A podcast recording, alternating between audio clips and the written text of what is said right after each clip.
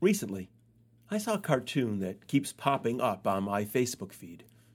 It's a sign that reads, "When aliens fly by Earth, they lock their doors." Funny, yet a sad commentary on the condition of our planet.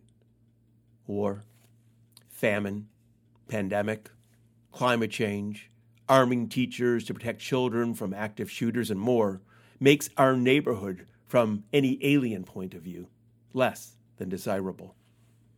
Our pale blue dot, as Carl Sagan called it many years ago, is struggling, and the future looks bleak. One does wonder, how long can our planet continue on its present course? How long can our nation withstand the polarization that is tearing the fabric of our country apart? Distrust, alienation, corrosive discourse is undermining our national institutions. It is getting harder and harder for politicians to agree on anything. They can't even agree on the facts. It's fair to say our fragile democracy is at risk.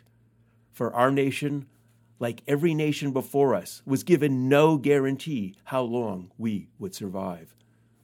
So one can understand why an alien ship might just whiz by, not wanting to get embroiled in our violence and destructive behavior.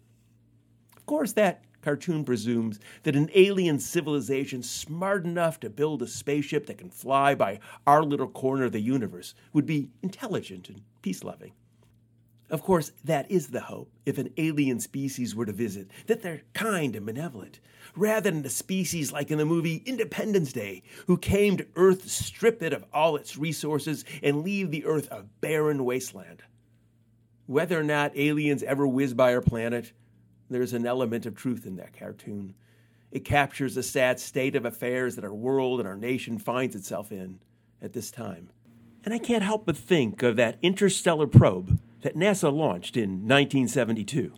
It was the first human object to leave our solar system, and attached to it was a gold plaque.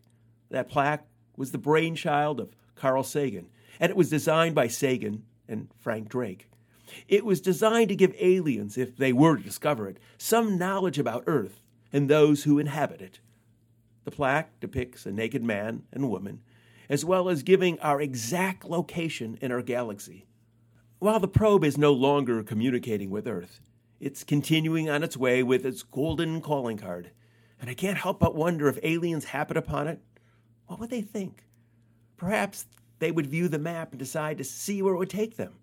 But once they get here, they'd see what was happening on Earth, and I'm guessing they would lock their doors and just fly away.